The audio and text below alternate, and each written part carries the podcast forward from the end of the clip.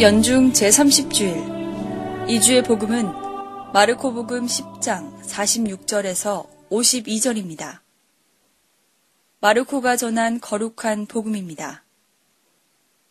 예수님께서 제자들과 많은 군중과 더불어 예리코를 떠나실 때 티메오의 아들 바르티메오라는 눈먼 거지가 길가에 앉아 있다가 나자렛 사람 예수님이란 소리를 듣고 다윗의 자손 예수님, 저에게 자비를 베풀어 주십시오. 하고 외치기 시작하였다.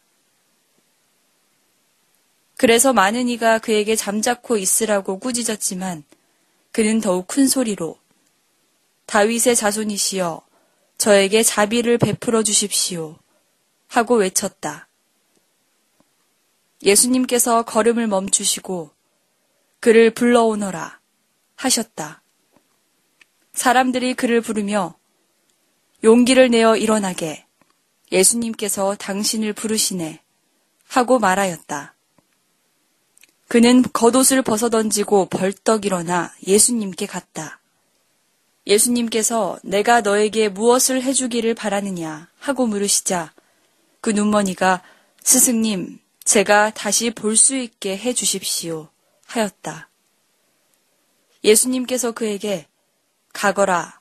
내 믿음이 너를 구원하였다. 하고 이르시니 그가 곧 다시 보게 되었다. 그리고 그는 예수님을 따라 길을 나섰다. 주님의 말씀입니다. 이주의 생명의 말씀은 서울대교구 문화홍보국 허영엽 마티아 신부가 들려드립니다.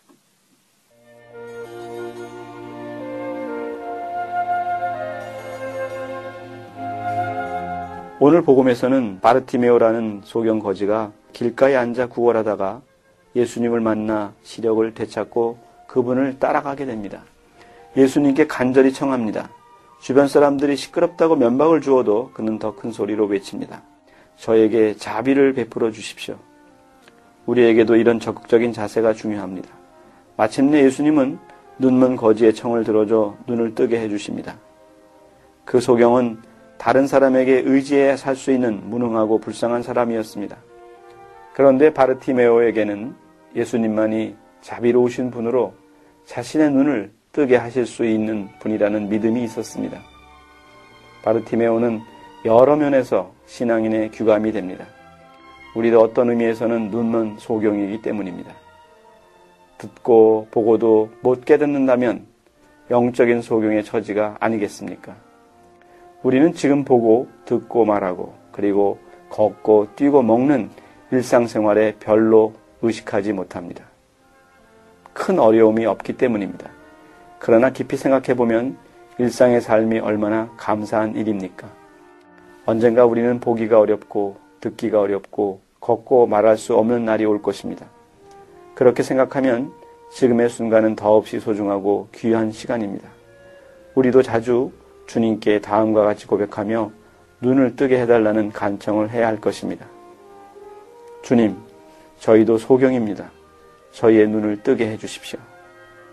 주님이 선물해 주신 삶에 감사하는 한 주를 보내시기를 바랍니다. 서울대교구 문화홍보국 허영엽 마티아 신부였습니다.